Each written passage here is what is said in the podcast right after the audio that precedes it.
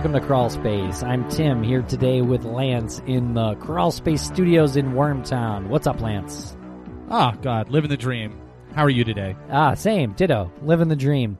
We're here today talking to a favorite of ours, someone who's really great. Kind of, we just got introduced to her via Jordan of the Nighttime podcast.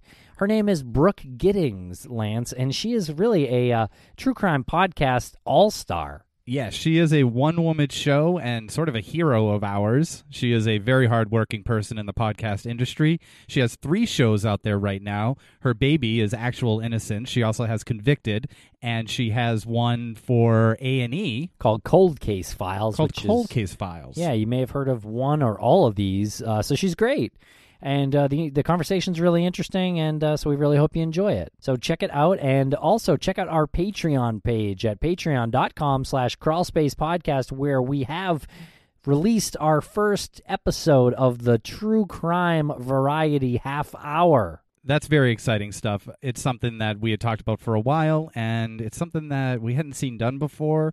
We don't always like focusing on the serious stuff. We try to keep it sane around here at times, and this is something that helps us to keep it sane and, in a way, show our lighter side, our, our comedic side. Yeah, so follow us on Twitter. We're at Crawlspace Pod. We're also on Instagram and Facebook at Crawlspace Podcast. And we should be releasing a trailer, some kind of promotional material with some video from that Patreon variety show coming soon. So check it out and check out this interview with Brooke Giddings. Subscribe to her shows in the show notes. Thank you very much.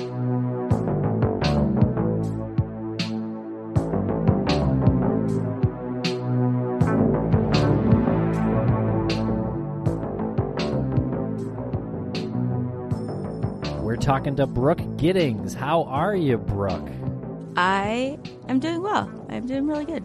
Thank you so much for joining us here. How do you like the Crawl Space studio? How do you like the black box? I am pretty impressed. Um, I would like to see the outside.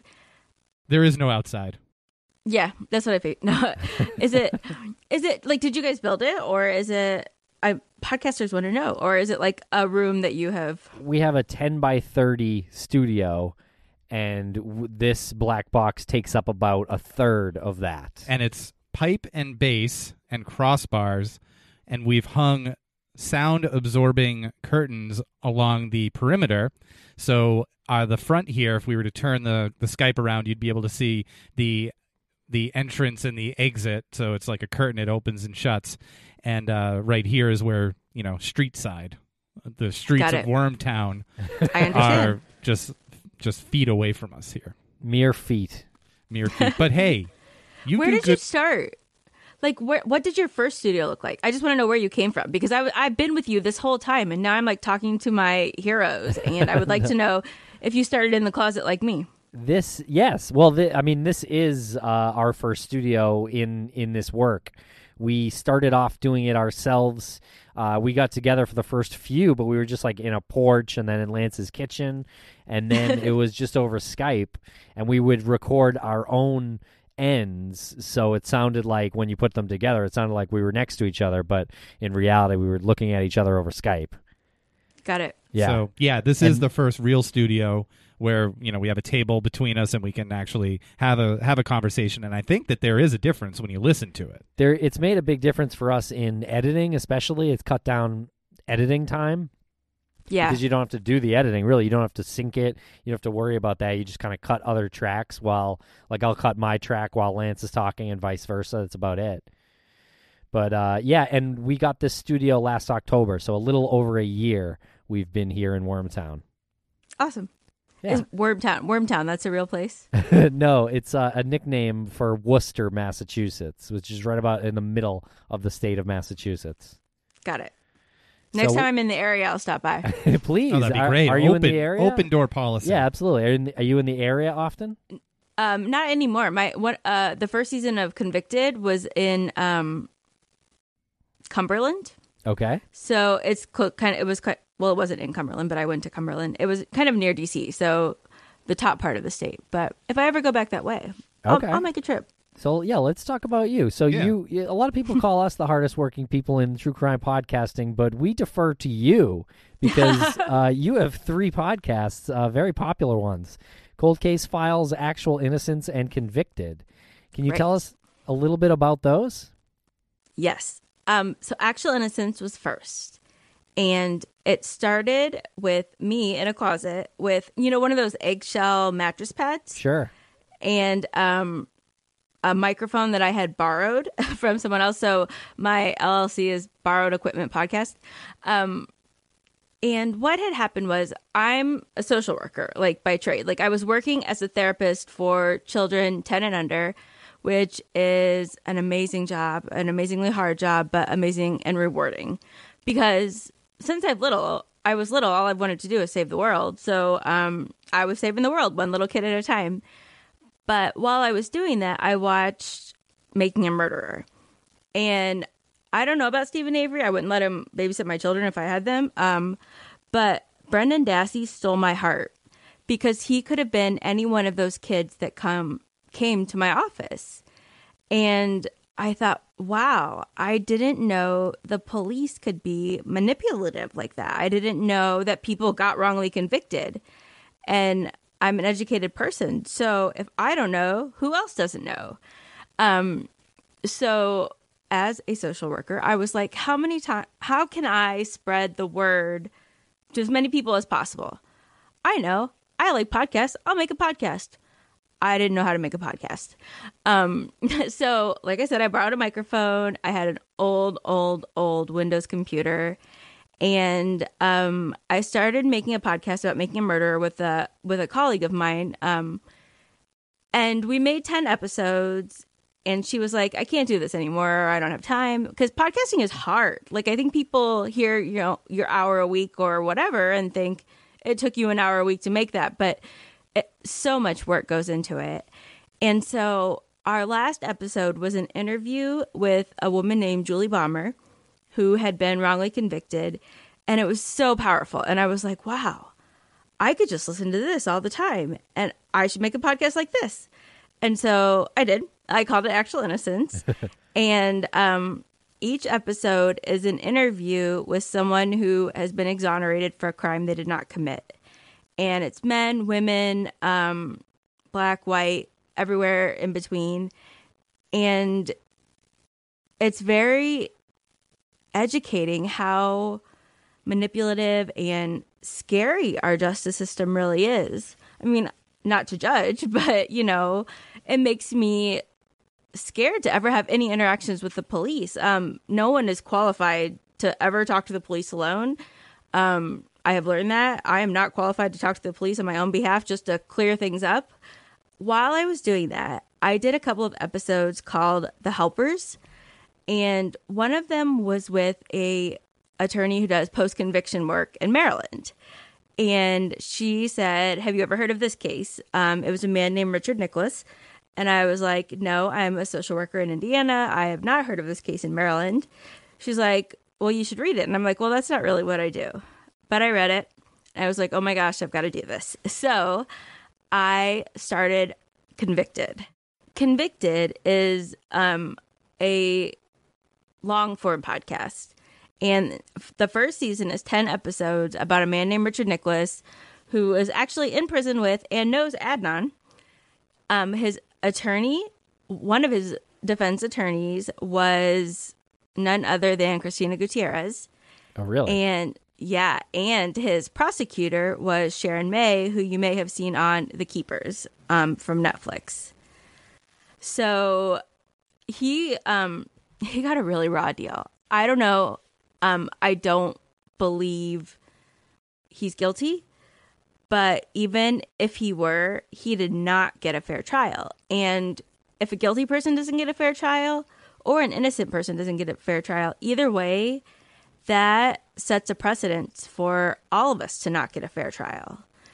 And so, convicted um, was where podcasting really became my main focus. So, um, after I started convicted, I started like researching it probably in September um, of a couple years ago, um, and I also at the same time got sick with some mystery illness that my doctors didn't know what it was.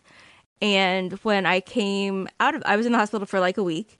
And when I came out of the hospital, they said I had fibromyalgia and chronic fatigue syndrome um, on top of whatever the mystery illness was. And so those things make it really hard to be consistent. Basically, sometimes I hurt when I don't really hurt, like my brain thinks I do. And sometimes I randomly get really tired for no reason. And um, the kids that I had been working with had a lot of inconsistent adults in their lives. And I couldn't be another one of those people. I was I was supposed to be helping them. So I actually did some editing for undisclosed um, line editing. So I was the one who who put their sound together. Oh, cool. Um, Rabia, Susan, and Colin. Spoiler alert: not in the same room, and um, they're wonderful people though. And then convicted was when I finally was able to pay my bills. so it was number one on the podcast charts for exactly one hour um, right under S Town. Darn you, S Town, for coming out at the same time. and um, it was number two for a long time. And it was really amazing to me. Like, I learned so much from that experience. I put so much research into it. Um, but I was also doing actual innocence and I was trying to be a one man team. And you cannot be a one man team, especially if you're a woman.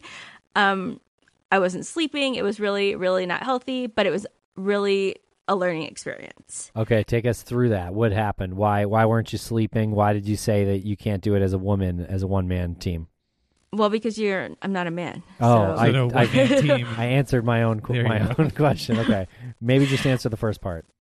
Okay. So in March of two years ago, last year, whenever, whenever that year was, um, 97, I think, I was at the Innocence Network conference. So the Innocence Project, which most people are familiar with, they have a conference every year where exonerees can come for free. They can bring a support person with them. There's a lot of attorneys there. And I know I had talked with Marty Tankleff. I don't know if you know who he is, but he's a pretty famous exoneree. And he introduced me to Meredith Kennedy, who is the person who heads up the Innocence Conference. And he said, Brooke should have a table there. So people who want to say something can come out and say something. And so I was there. Um, Susan was also there. Susan from Undisclosed was there. And I got this email and I looked at it and it said it was from A&E. And so they were like, "We're doing this podcast. Would you be interested in being the host?" And I thought it was spam because I am nobody.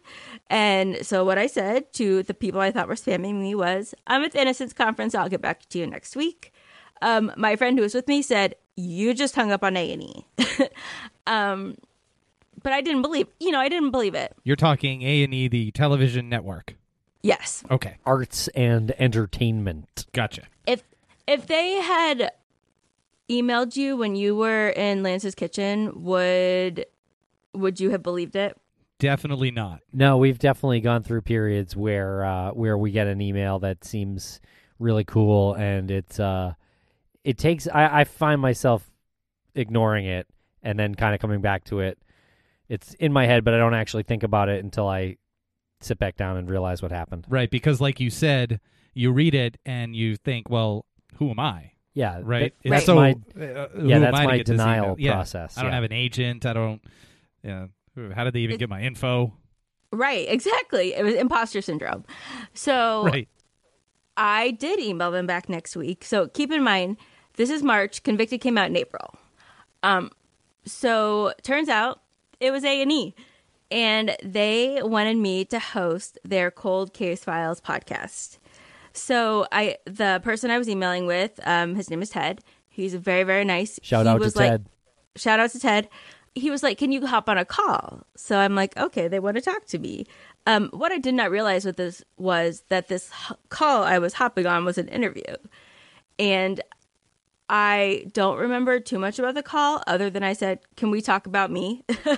and I said, "I can do this, but I learned how to podcast in that closet right there. You know, I'm not a professional. I'm a social worker. Like that's who I am." And I think part of what sells me is that I'm authentic. Like I don't say things that I don't mean. And so I'm not an actor. Like basically I wanted to get it out there that I am who I am, so I'm not going to to sensationalize crime for the benefit of a podcast. So you said you were a social worker, and they said perfect. Right. We're gonna Because make you a star. no, they did not say that. And Oh, okay. actually disclaimer, I have never had a desire to be famous. Um I have never wanted to do anything but help people. Um I make 0 dollars off of convicted. So season 2. So I was like, yes, let me, I can do this. So um, turns out that was my interview. And I was apparently very entertaining um, because they offered me to be the host of Cold Case Files, which they wanted to start a couple weeks after Convicted was going out. So I had a couple of episodes of Convicted banked, but I did not have any episodes of Actual Innocence banked. And at that time, I didn't have enough connections in the innocence world to to bank them. So I was creating Actual Innocence, which went out weekly, um, creating Convicted, which was going out weekly and required a ton of research. And I was helping A and E learn how to podcast and creating a podcast for them. So that's a lot of time. Um, so I wasn't sleeping because I was either writing, listening, editing, because I edited my own stuff and I was not great at it. If you listen to the first episode of Actual Innocence and then listen to the end episodes of Actual Innocence, you will see a huge editing difference. But I think that that is somewhat endearing. That you are, as our friend Jon Ronson said, there's a there. It is endearing to be that unvarnished, and I think Yeah. that's what the appeal is when you're when you're not hearing a, a super produced piece. People like hearing the journey and following a person uh, through their journey of improving uh, technically and things like that. Sort of a I used to know them back when. Right, exactly. Um, I get a lot of emails, or if I've met people in person at conferences, I get a lot of. I feel like when you're there, I'm just talking to a friend. I was doing all of these things at once, and Convicted was at number one. And this was, um, I was so proud of this, and I think that they probably won't mind, but um, A and E Cold Case Files I was hosting wasn't on the charts. And so one day, um, one week, I had to, I could not get the convicted done in time. So I put it out there. I said, hey, convicted's not coming out this week. Um, whatever reason I said. And then I said, but you should check out Cold Case Files, the podcast. I hear it's pretty good. The next day, it was in the top 10. Nice. Wow. So I, I emailed the producers that I was working with and I said, "Welcome to the big chart, guys." um, it was, but it was, um, I think, kind of proof that my authenticity sells me. That that people believe me because I don't say it. I have turned down many a sponsor that I don't believe in because I'm not, and and I I'm not motivated by money. I'm motivated by by helping, and I treat each listener as a potential advocate. Like I get so many how can I help emails and and so how you can help is by doing whatever you're good at and using it for something you believe in. That's a good way to look at that. That's a very noble cause, and I love that you treat your listeners as potential advocates, like you're building an army. Right. You know, an army I don't want to be the general, but um Right. yeah. I think that everybody is good at something, you know. I'm good at connecting with people, so that's what I did. That's right. I, I'm not good at hiking or walking through the woods But you tried. for something, but I tried. But I think we're pretty good at podcasting. We're okay. We're doing that. We're okay. We're, we're I think you're pretty good. All right. thanks. I would love to talk with you about your trip that you just came back from. Oh my gosh, it was so amazing. Are you talking about the vet or Disney World? Um, actually, it was in between those two. Disney World is my happy place. Um, but last week, um, okay, so let me start at the beginning. Two of the first exonerees that I interviewed for Actual Innocence were John White and Clarence Harrison. And they're both from Ge- Georgia, the greater Atlanta area. And they had a theme in common. I always ask the question so, how are you doing now? Because everybody gets so excited when someone's exonerated. But how many times do you hear people checking in with them a couple of years later, two or three or four, ten or whatever? And both of them told me, I'm not really doing okay. And that was sad. Like, it was sad to me because I try to find the good in everything. And yes, they were glad they had been exonerated, but life is hard, especially when you missed all of those life stages that teach you how to be an adult, how to budget. How did they tell you that? And were you surprised when they said that to you? Because so you asked them, How are you doing now? And were you surprised when they said, I'm not okay? I I don't know that I was surprised, but I was concerned. Okay. And so I talked to both of them and I thought, you know what? I can help. Like, so right now, when I started social work, when I graduated, I was a therapist. That's that's micro social work. And I had to take this class on macro social work and I hated it. I was like, I'm never going to do anything like that. I see what I'm doing now is macro social work. And the benefit is you reach more people. The the struggle for some people is that you don't have that direct connection. Like you don't see the work, like you don't see the people that you're helping directly always. So I was like, I can help and get my micro social work fix. So I went to Georgia and we had a meeting, and it was Clarence and John and a couple of other exonerees that I hadn't interv- interviewed, the head of the GIP, and some local social workers and we talked about what what was what did they need? Like what why are they not doing okay? And one of the biggest issues was they felt isolated. Nobody understood what they were going through.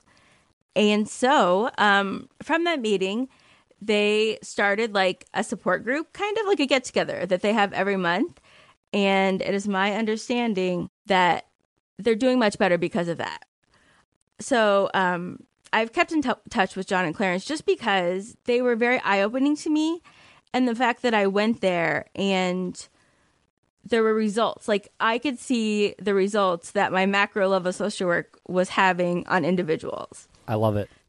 So I got contacted by a man named Ryan Dingle, who is a teacher at Naperville North High School. It's a suburb of Chicago. Shout out to Ryan. is. Shout out to Ryan, who is an amazing teacher. And he was like, Do you know anybody local who would come and talk to my students? And so I live about an hour and a half from Chicago proper. So I was like, Let me see what I can do. So we got John and Clarence here um, using my airline miles. And um, we went there, and he had his class there. Um, some other teachers brought in their classes, and another school brought their students. And we talked about John and Clarence and their stories and their struggles. And the students at Naperville North, most of them look like us. They don't look like John and Clarence, who are black. And Naperville is one of the most wealthy suburbs of Chicago. So these kids, the kids were amazing too. The shout out to all the students. Um, all I know is that there were two kids named Michael because they volunteered, both Michaels. Um, and they had amazing questions. They were very attentive. And at the end, um, the teacher said, anybody who wants to be in a picture can go up on the stage and be in a picture with the guys. And every student came up. And John just kept talking about that for the rest of the trip. You know, all the students came up. Like, so it was amazing for me to be able to see the those two men who were not doing okay. And they're not doing super superb right now, but they're doing better than what they were. But to see them, their confidence build just during that two hours that they were there, and to see the students, like the wheels turning, our future, you know, turning like this is not okay. You know, these are potential advocates that can make change in the future. Like processing this information and everybody together, it was just this incredible experience. What were John and Clarence incarcerated for, and for how long each? Okay. I don't remember the numbers exactly. Um, I know, I think John was 27 years and it was for rape. And Clarence was like rape and robbery and something else. Um, and both of them were exonerated by DNA. But th- this is where it's so sad because we don't hear the after stories. We, people like the after stories don't seem to get out there, and I think that's where there's a gap in. And because people like to sensationalize things, and these aren't necessarily sensational stories, but Clarence received a settlement of a million dollars, which sounds like a lot of money, unless you have never been taught how to budget and you don't realize it's going to be taxed. So after Clarence got out, he got hit by a car. So his money was supposed to get paid out X amount per year, but he took like a lump sum instead of having it paid out. So that way he could like take care of his, he didn't have insurance. And so he took a lump sum and he didn't know it was going to be taxed. So he spent his money and then he had to declare bankruptcy to pay his taxes. So he was back at nothing. And he couldn't claim disability or Social Security because he had not had the opportunity to pay into it. But yeah, because when you're in prison, you don't pay into Social Security. I mean, the $12 a month that you earn, they don't put that into Social Security for you, even if you're innocent. He was a kid when he went into prison, but but he he left prison with zero dollars and nowhere to go. And it took a couple of years for him to get his million. And so when I was 16, I can't budget now. So when I was 16, I really couldn't budget. And to not ever have to have had budgeted, he wouldn't, I don't know that he would have known how to spend it anyway. But this car accident was the catalyst that made it happen so fast. And John's story is also tragic because he got a settlement also. And I don't remember the amount, but it's supposed to be paid out in, they call it an annu- annuity. And we had to look it up. None of us at the table knew what it meant, including the teachers. But basically, they put the amount that they were supposed to give him into, I guess, stocks or some kind of market. And what he gets per year is the interest on that money. What? So he didn't, yeah, he didn't really get the money he's getting interest on the money. So basically, he's loaning the state his money. And John has to either maintain employment or do community service, have a valid address in a certain county, take a drug test every month. Basically, he's on probation for being innocent to get his money. So that's like if someone has a nine to five to get their paycheck, they would have to do all those other things. That's really messed up. Yeah. Do you think that's the, the uh, incompetence or the arrogance of the system saying, we know we made a mistake and you've been officially exonerated by DNA, but they still go through the process that they would go through with someone who was guilty and released from prison? Is that just the, the arrogance of the system? I think it's a state by state thing. Yep. Um, and I think I don't know that it necessarily should be federal, but I think every state needs to have some kind of. So there are several states, I can't name them, but Georgia is one that doesn't have like a set amount that people get paid. And so you have to, in Georgia, you have to get a private bill passed through both houses of the governing body, which means it has to be sponsored by a legislature. And I think it's just they don't want to spend the money. like, I mean, really, to, I, I think that, and I think that we're unprepared to say we're broken. So if you're not prepared for something to break, if my dog's leash breaks and he runs away, like, I'm not prepared to go and catch him. So I'm just going to do whatever. And I think that that's what they're doing. They're just making it up as they go. I don't think it's arrogance. I think it's just unpreparedness. So more on, more on the incompetence end. Yeah, I'm not going to use the word incompetence. I did. but I know. But I think I think yeah, I just think that they don't they there's not a right way to handle Right. something that's broken that you're not expecting. Right. We kind of, in covering missing person work, we kind of say there's no handbook in dealing with that. Like some odd behavior from a family member or a friend doesn't mean anything suspicious because there's no handbook. People deal with things a certain way. By definition, a wrongful conviction is incorrect. It wasn't supposed to happen. So there's no protocol to deal with it. Right. You know, I've heard of this missing person. Her name is Maura Murray. You guys should look into it. I've heard Write of that her. down. Hang on. Yeah, I've, I've heard of her. Scratch that down. yeah, we'll, we'll we'll get to that uh, that case in a little bit.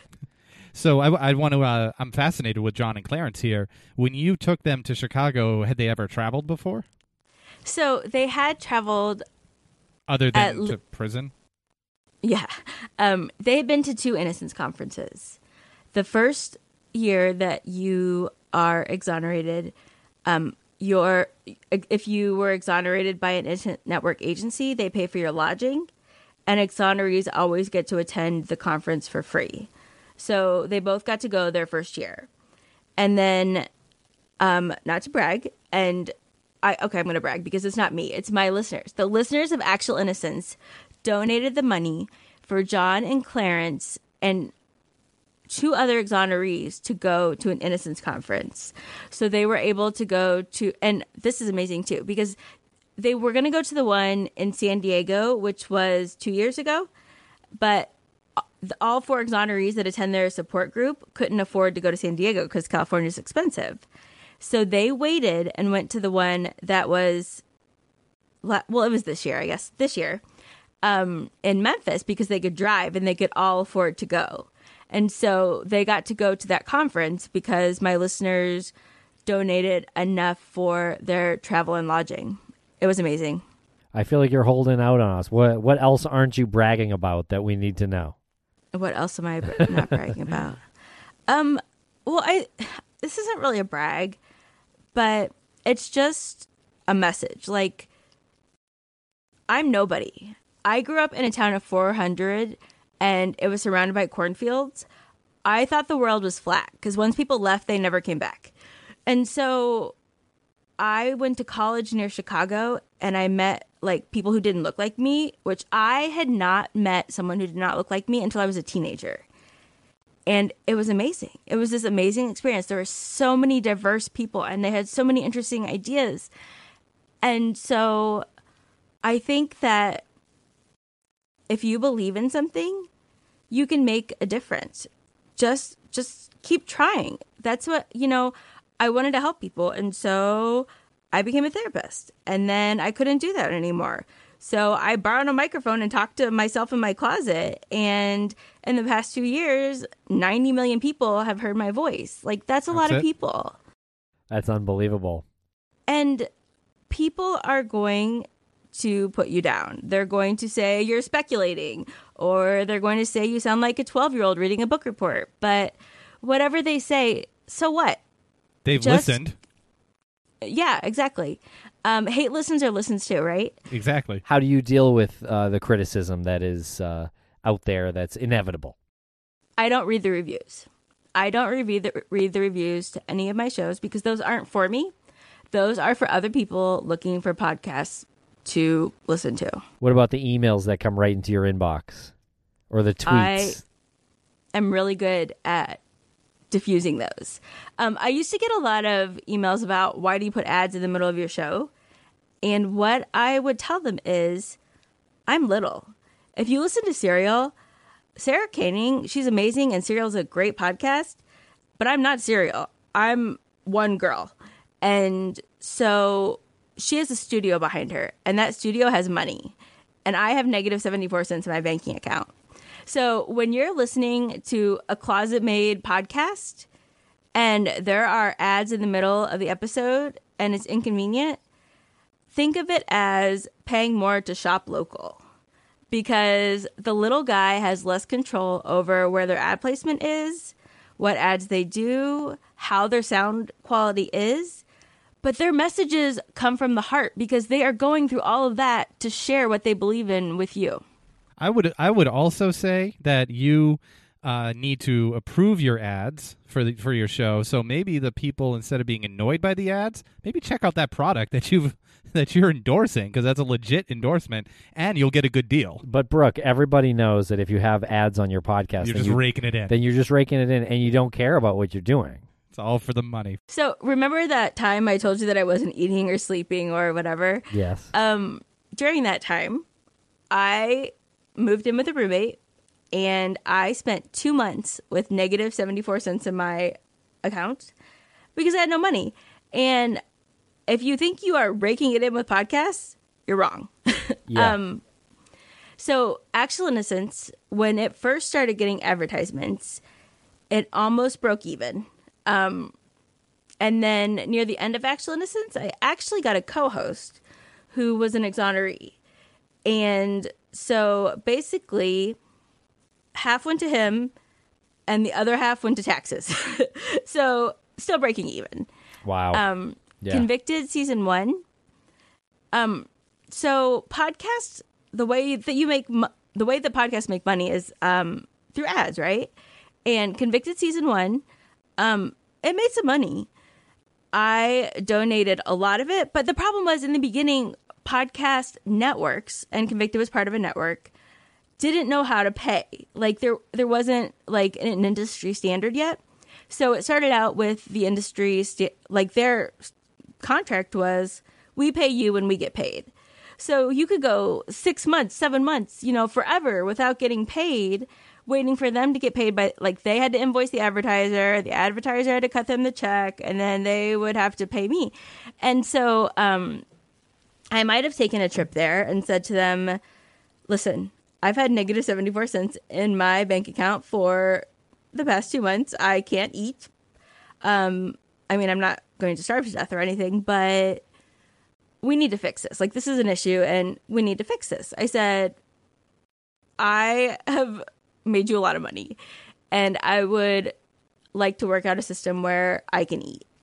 And so we went to like a net 90 system, which is where they said, we'll get back to you the next day, which, because I thought they were just trying to pacify me. But the next day, they said, we'll go to a net 90 where you get paid three months behind. Um, and that was good. I mean, that was better than six or seven or how many ever months.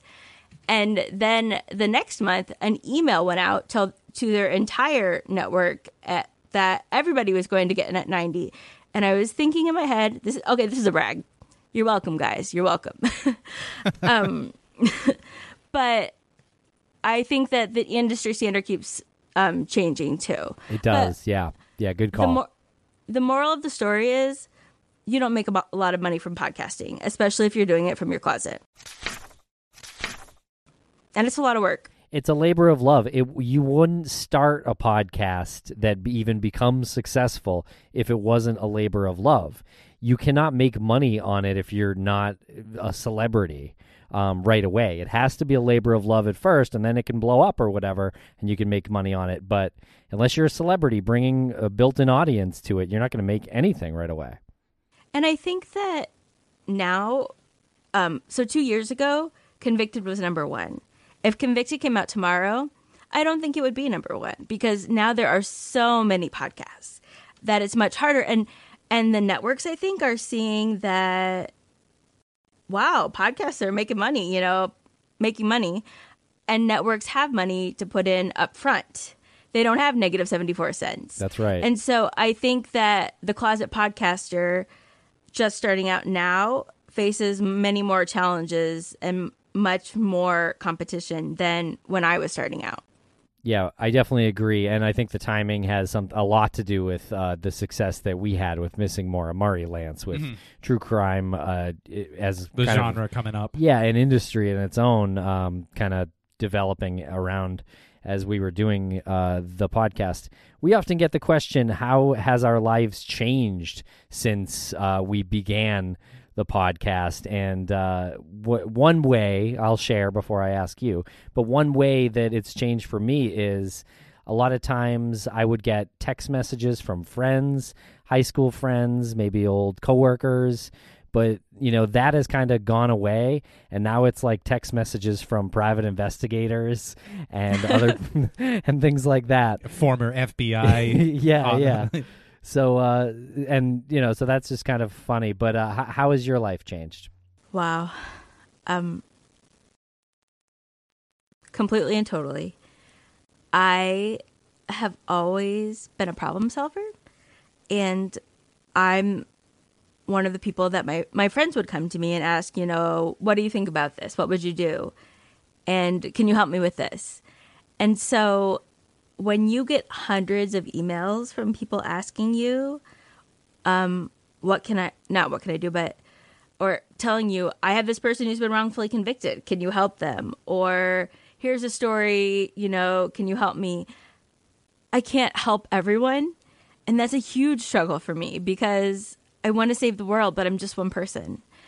And so I have had to learn it's okay to not save the world. it's okay to just do what you can do.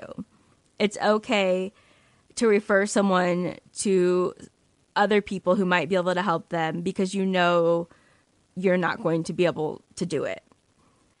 Um, I've learned that I've learned a lot of marketing. Like I never realized how much marketing comes into play in podcasts. You know, I just I just wanted to help people and now I'm learning, you know, how to advertise and how to sell myself, which sounds kind of dirty, but not really.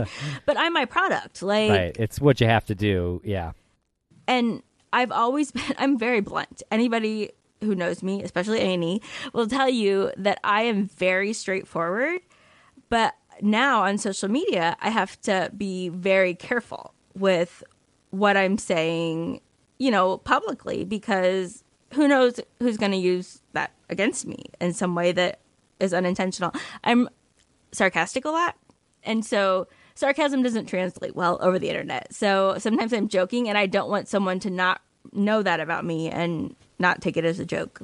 I want to get back to some questions that I have about wrongful incarceration. How how do you handle people who have been released and have become a product of the prison system as far as their mentality? How do how do people come out and not become a criminal because of prison if they were in there and they were actually innocent? Some people who were wrongfully convicted have been to prison before. Like there are so many different kinds of wrongfully convicted people. I mean, anybody could be wrongfully convicted. So I could be. I think that one thing that most of the people who have been uh, wrongfully convicted have in common is that they all have some kind of PTSD. Like it's traumatic. Going to prison is a traumatic experience, especially if you know you're innocent. Like it's traumatic. So PTSD manifests in a lot of ways, but a lot of exonerees have told me that they have OCD like tendencies, which is an anxiety disorder. Everything has to be where it goes. This is mine, it goes here, and they struggle with the relationships with their families, you know, because they have been in this institutional setting with this routine for generally so long that when you are out and free, especially if you were locked up as a child, that freedom, nobody's taught you how to be free as an adult. And so I think that that becomes a big issue. Um, some people do commit crimes after they have been exonerated. I think that um, John White stole my heart when we were at that meeting in Georgia. He was talking about how, you know, he couldn't afford to live. And he said, Sometimes I think about committing a crime so I can just go back because at least I know I'll be taken care of. And that broke my heart. Yeah. that's powerful yeah Are there, and excuse my ignorance for this, are there any programs that exist that they implement in prisons to allow prisoners to handle going back out to the public? Only if you're guilty. There are programs for people who were guilty or not exonerated when they get out of prison, transition programs. Yeah. But when you are exonerated, there is no government programs to help you. Well, that's that's really weird to me because you just when you are exonerated and you're innocent and it's been it's i mean by definition when you're exonerated they've acknowledged that you've been wrongfully in prison.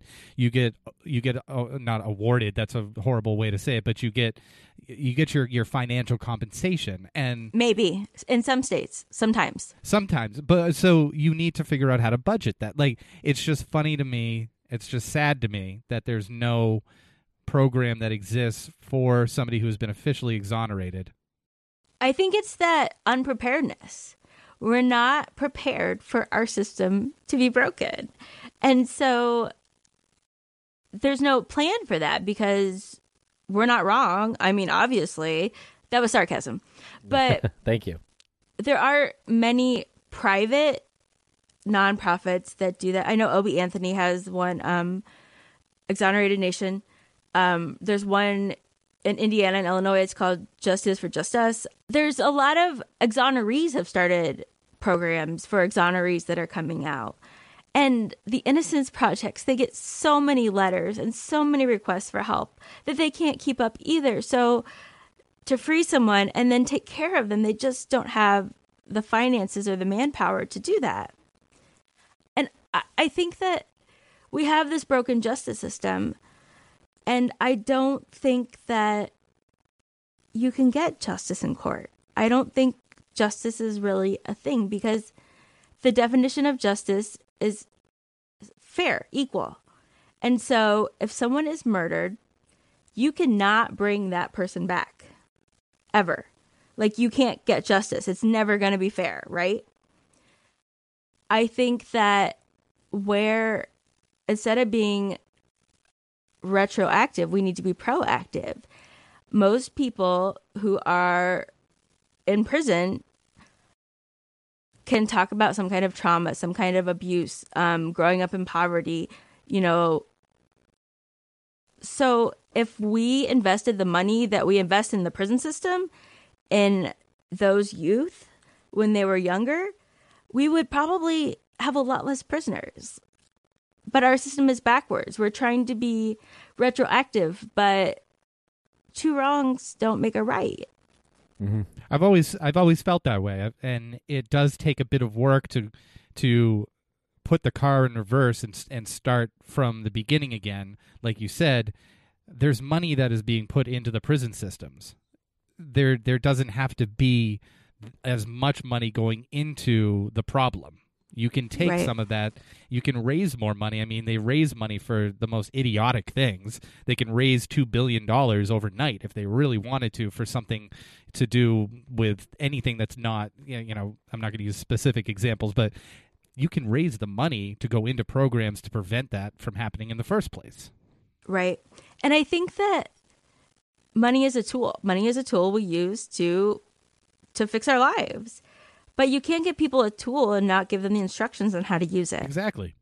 Yeah. So with uh, John and Clarence, you said in the beginning that they weren't doing well because they just didn't seem to feel like they mattered, that they had any purpose. It wasn't that they didn't feel like they mattered. It felt like nobody understood them. Nobody understood them. Do you think that them going to these speaking engagements, do you think that their trip to Ch- Chicago and speaking to the students gave them a sense of purpose and a sense of uh, maybe now people are starting to, especially young people, are starting to understand them? Yes. Um, I think that they gained a lot of confidence from the experience. And and we gave this example like on the stage, you know, I support Clarence and John in any way that I can, but I can't support them the way they can support each other because I've never had that experience. Yeah. But I know that they have they feel more empowered and they have gained confidence because people are listening to what they have to say. Yeah, I can definitely see it being a lonely experience being uh, a wrongfully convicted person, especially getting out, um, because as you described, there's uh, well, there's really not that many of them, and so how would you not be lonely in that scenario? You kind of have to find someone else who knows what you've been through. How you know? or not that many in in the same group or in Right. the same area. Right. We uh we talk to and about John Giuca and uh, the wrongful conviction of John Giuca, and we've spoken to him on the phone uh, for this show, and just randomly he'll call occasionally, um, and it's always like kind of like a nerve, a kind of like a nervous moment because it's like, I, of course I'm going to answer, but you walk on eggshells. It's like I don't even want to ask him how are you doing today, but it's the most normal thing to ask, you know. And he's like, I'm hanging in there. It's like I I know I know that's probably terrible compared to what I'm doing. Like I don't want to tell you what I'm doing. Also, you have six minutes for the phone call, Right. And you don't want to. He, you don't want him to it, think yeah. that he's like, I'm not here to talk pleasantries with you right now. Yeah. I, I have what do you minutes. think? What do you fucking think it's like Yeah. in Rikers Island? It's great. Yeah, but it's just a pleasantry. But that, but that's what I mean. It's like I, I can't relate to him. You know, like uh, I, I can understand where he is and how he got there, but I cannot relate to him. And in fact, it even to such an extent that it kind of makes me nervous to talk to him. Are you familiar with the uh, John Giuca case? I'm not. uh, in a nutshell, he was convicted for the murder of a youth uh, after a party, and the person who actually performed the murder is also in jail. And for some reason, instead of letting him out, and all of the witnesses have recanted, instead of letting him out, they have put him in Rikers to break him. He just has to say uh, he, his conviction was overturned con- by an appellate uh, Yeah. court, and so instead, so I guess by law he can't be in a in a federal penitentiary because he's not a convicted murderer. So they had to move him somewhere else, and they chose Rikers. So they moved him to Rikers until he gets a new trial or Yeah. until he makes a Yeah. plea agreement. But his his new trials keep getting his requests get denied, and he has moments in the courtroom where he has to get emotional and yell at the judge and say, "How can you do this to me?" And then the newspapers hit that, and they're you know convicted uh, chi- uh, Grid Kid grid Slayer. kid Slayer. Uh, freaks out in court. You know they have these like headline splashy uh, titles for for their articles. The New York Daily News, yeah, they they have covered uh, the case for a lot of years. Um, but y- if you ever want to cover it, I would recommend it. And uh, his mom, I live my life on eggshells. his mom Doreen is an incredible woman, and we've met her and spoken to her f- several times. She went undercover on her own accord and uh, got recordings from one of the jurors uh, who said told her that he knew John before uh, they before the trial, and she approached that. She gave that to the judges, and they actually threw it out. But she went undercover, and there were very many articles written about that moment. Yeah. you had said that you didn't when you when you were watching Making a Murderer, you didn't realize how manipulative the system can be, and I think with John Giuca's case, it it is it is it is so obvious how manipulative the system can be when you look at the prosecutor and you look at all of the characters and all of the factors. If you had to give John any advice based on your work and and your experience with this, I mean, he's been doing this for what is it now, fourteen years? Yep. He's been he's been fighting for fourteen years. What would you say to John or people like him? Just keep fighting. I mean, I ask. That's the last question that I ask um, at the end. You guys got a siren going? Yeah. It's Wormtown. Am I arrested? I ask at the end of Actual Innocence every time, what can people like me do to help people who have been wrongly convicted? And then I ask them, what advice would you give to someone who has been wrongly convicted? And almost every time it's just keep fighting. Just stay focused. Keep up your routine. Like don't let don't let it suck the life out of you. But I need to go back. Um, one, I live my life on eggshells. I Richard Nicholas is still in prison. He is in prison with that. And like I said, got 30 minutes for the call. I was recording it, you know, but it was very normal. You know, I asked him, Did you kill your daughter? Um, how's your day going? He called me on Christmas. He said, Merry Christmas. And I said, Merry Christmas. You know, what are you doing today? Um, he asked me about the Super Bowl. Like, I think that that helps people who are incarcerated feel more normal. Like when you just talk about everyday things with them, you're not making them feel bad, you're making them feel human. Yeah. Okay, and I need to go back again. So I did not realize that the police could be so manipulative.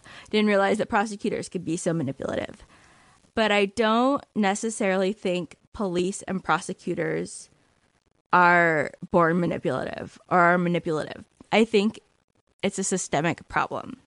How are police's performance rated, judged? By number of arrests, Right. percentage of arrests, not percentage of correct arrests, percent numbers, numbers. You got to get the arrest and move on. You're underfunded. You are someone who probably has a high school education, maybe a bachelor's degree, and you're expected to respond to every type of human trauma that a person can experience and find the right person every time. Um, how is a prosecutor's performance rated? Convictions. by num- number of convictions, not number of times they achieve justice, number of convictions. And so when you work in a system that puts pressure on you for quantity over quality, you are going to have wrongful convictions and you are going to take shortcuts. And when the shortcuts work, you're going to take them again and again and again, and somebody's going to get wrongfully convicted. So I think that, yeah, maybe some prosecutors and some police are not amazing people, but I think the system itself encourages that. Do you see any sort of solution there? Do you see any sort of of way to change that? Gosh, I hope so. I, I mean, I think we need to start over. I think that I it's gonna be hard. I think that we try to correct our social injustice with criminal justice, and it ends up being the other way around. We have social injustice and criminal social, yeah, you know what I mean. But I think that we need to look into putting more money into educating youth on money um and not just passing out money but here's money and how to use it and i think that we need to look at how we rate the performance of the police and of prosecutors you know if you are judged by quantity that's what you're going to aim for but if you're judged by quality if there are consequences for messing up like if I was a therapist and I made a child even worse, I would get in trouble. I don't know. If I worked as a security guard somewhere and I kicked someone out who wasn't shoplifting, I would get in trouble. So why are there no consequences for for that kind of behavior from people responsible for justice? It's a great question, maybe because they're put on a pedestal in the first place. That's a good point too. Yeah. Um, Brooke, what is your favorite one of these podcasts to produce? Pick favorites. We're asking you. Don't, but don't you dare ask us. The one who pays your rent. I can tell you who pays my rent. No, and just I can tell you my podcast of passion. Um, I can tell you I make the most money from cold case files. But if I could only do one podcast, it would probably be Actual Innocence. It was my baby. That wasn't the question I asked. well, I like the answer. But don't you dare ask us it. Right? What what's your f- Okay, where's Maura Murray? That's my question. Okay, I, that was that was my last topic here. What do you? Skype's breaking up. Yeah. what, what do you think? What are your feelings on the case? Um in the beginning, I thought she probably got lost in the woods and succumbed to the elements and probably animals took care of her. Um but because of your more recent episodes, I think she is probably under that cement block. Oh, very interesting. Very in- the A-frame cement block. Yeah. Very interesting. Well, we'll we'll uh, we'll talk offline on that Okay. if you want.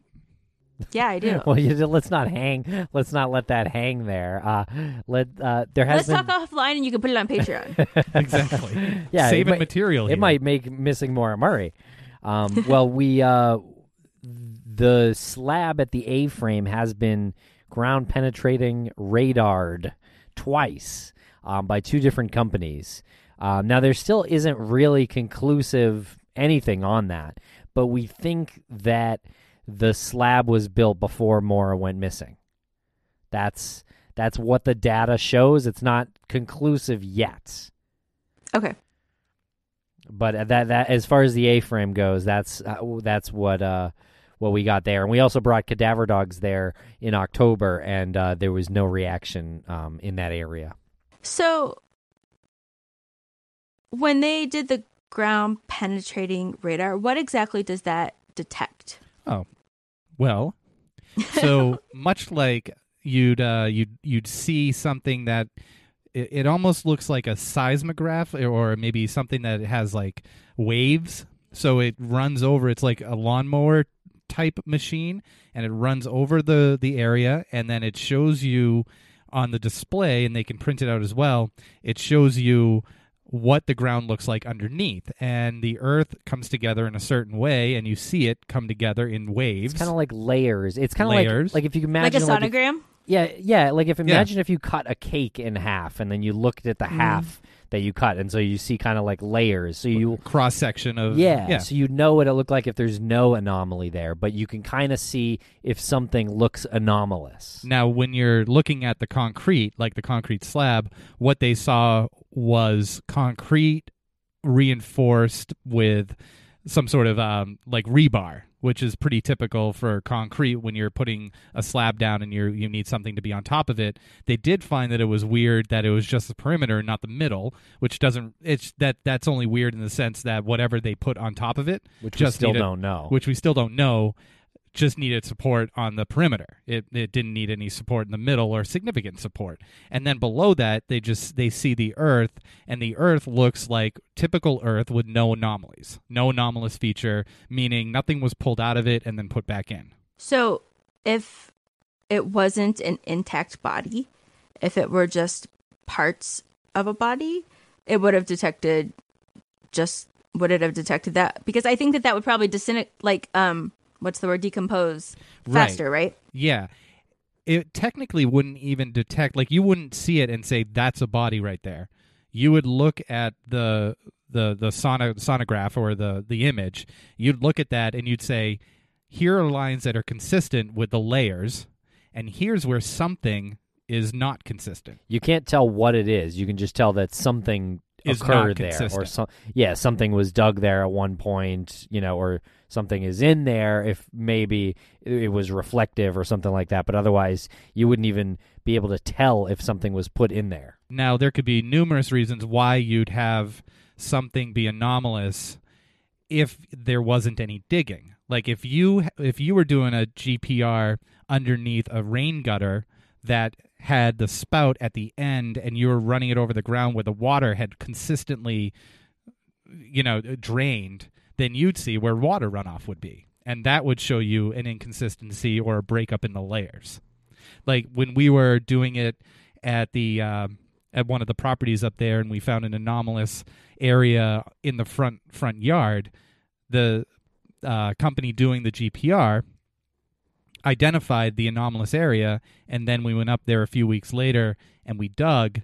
It turned out to be big rocks, big big rocks that they weren't boulders, but they were big rocks like the size of bowling balls.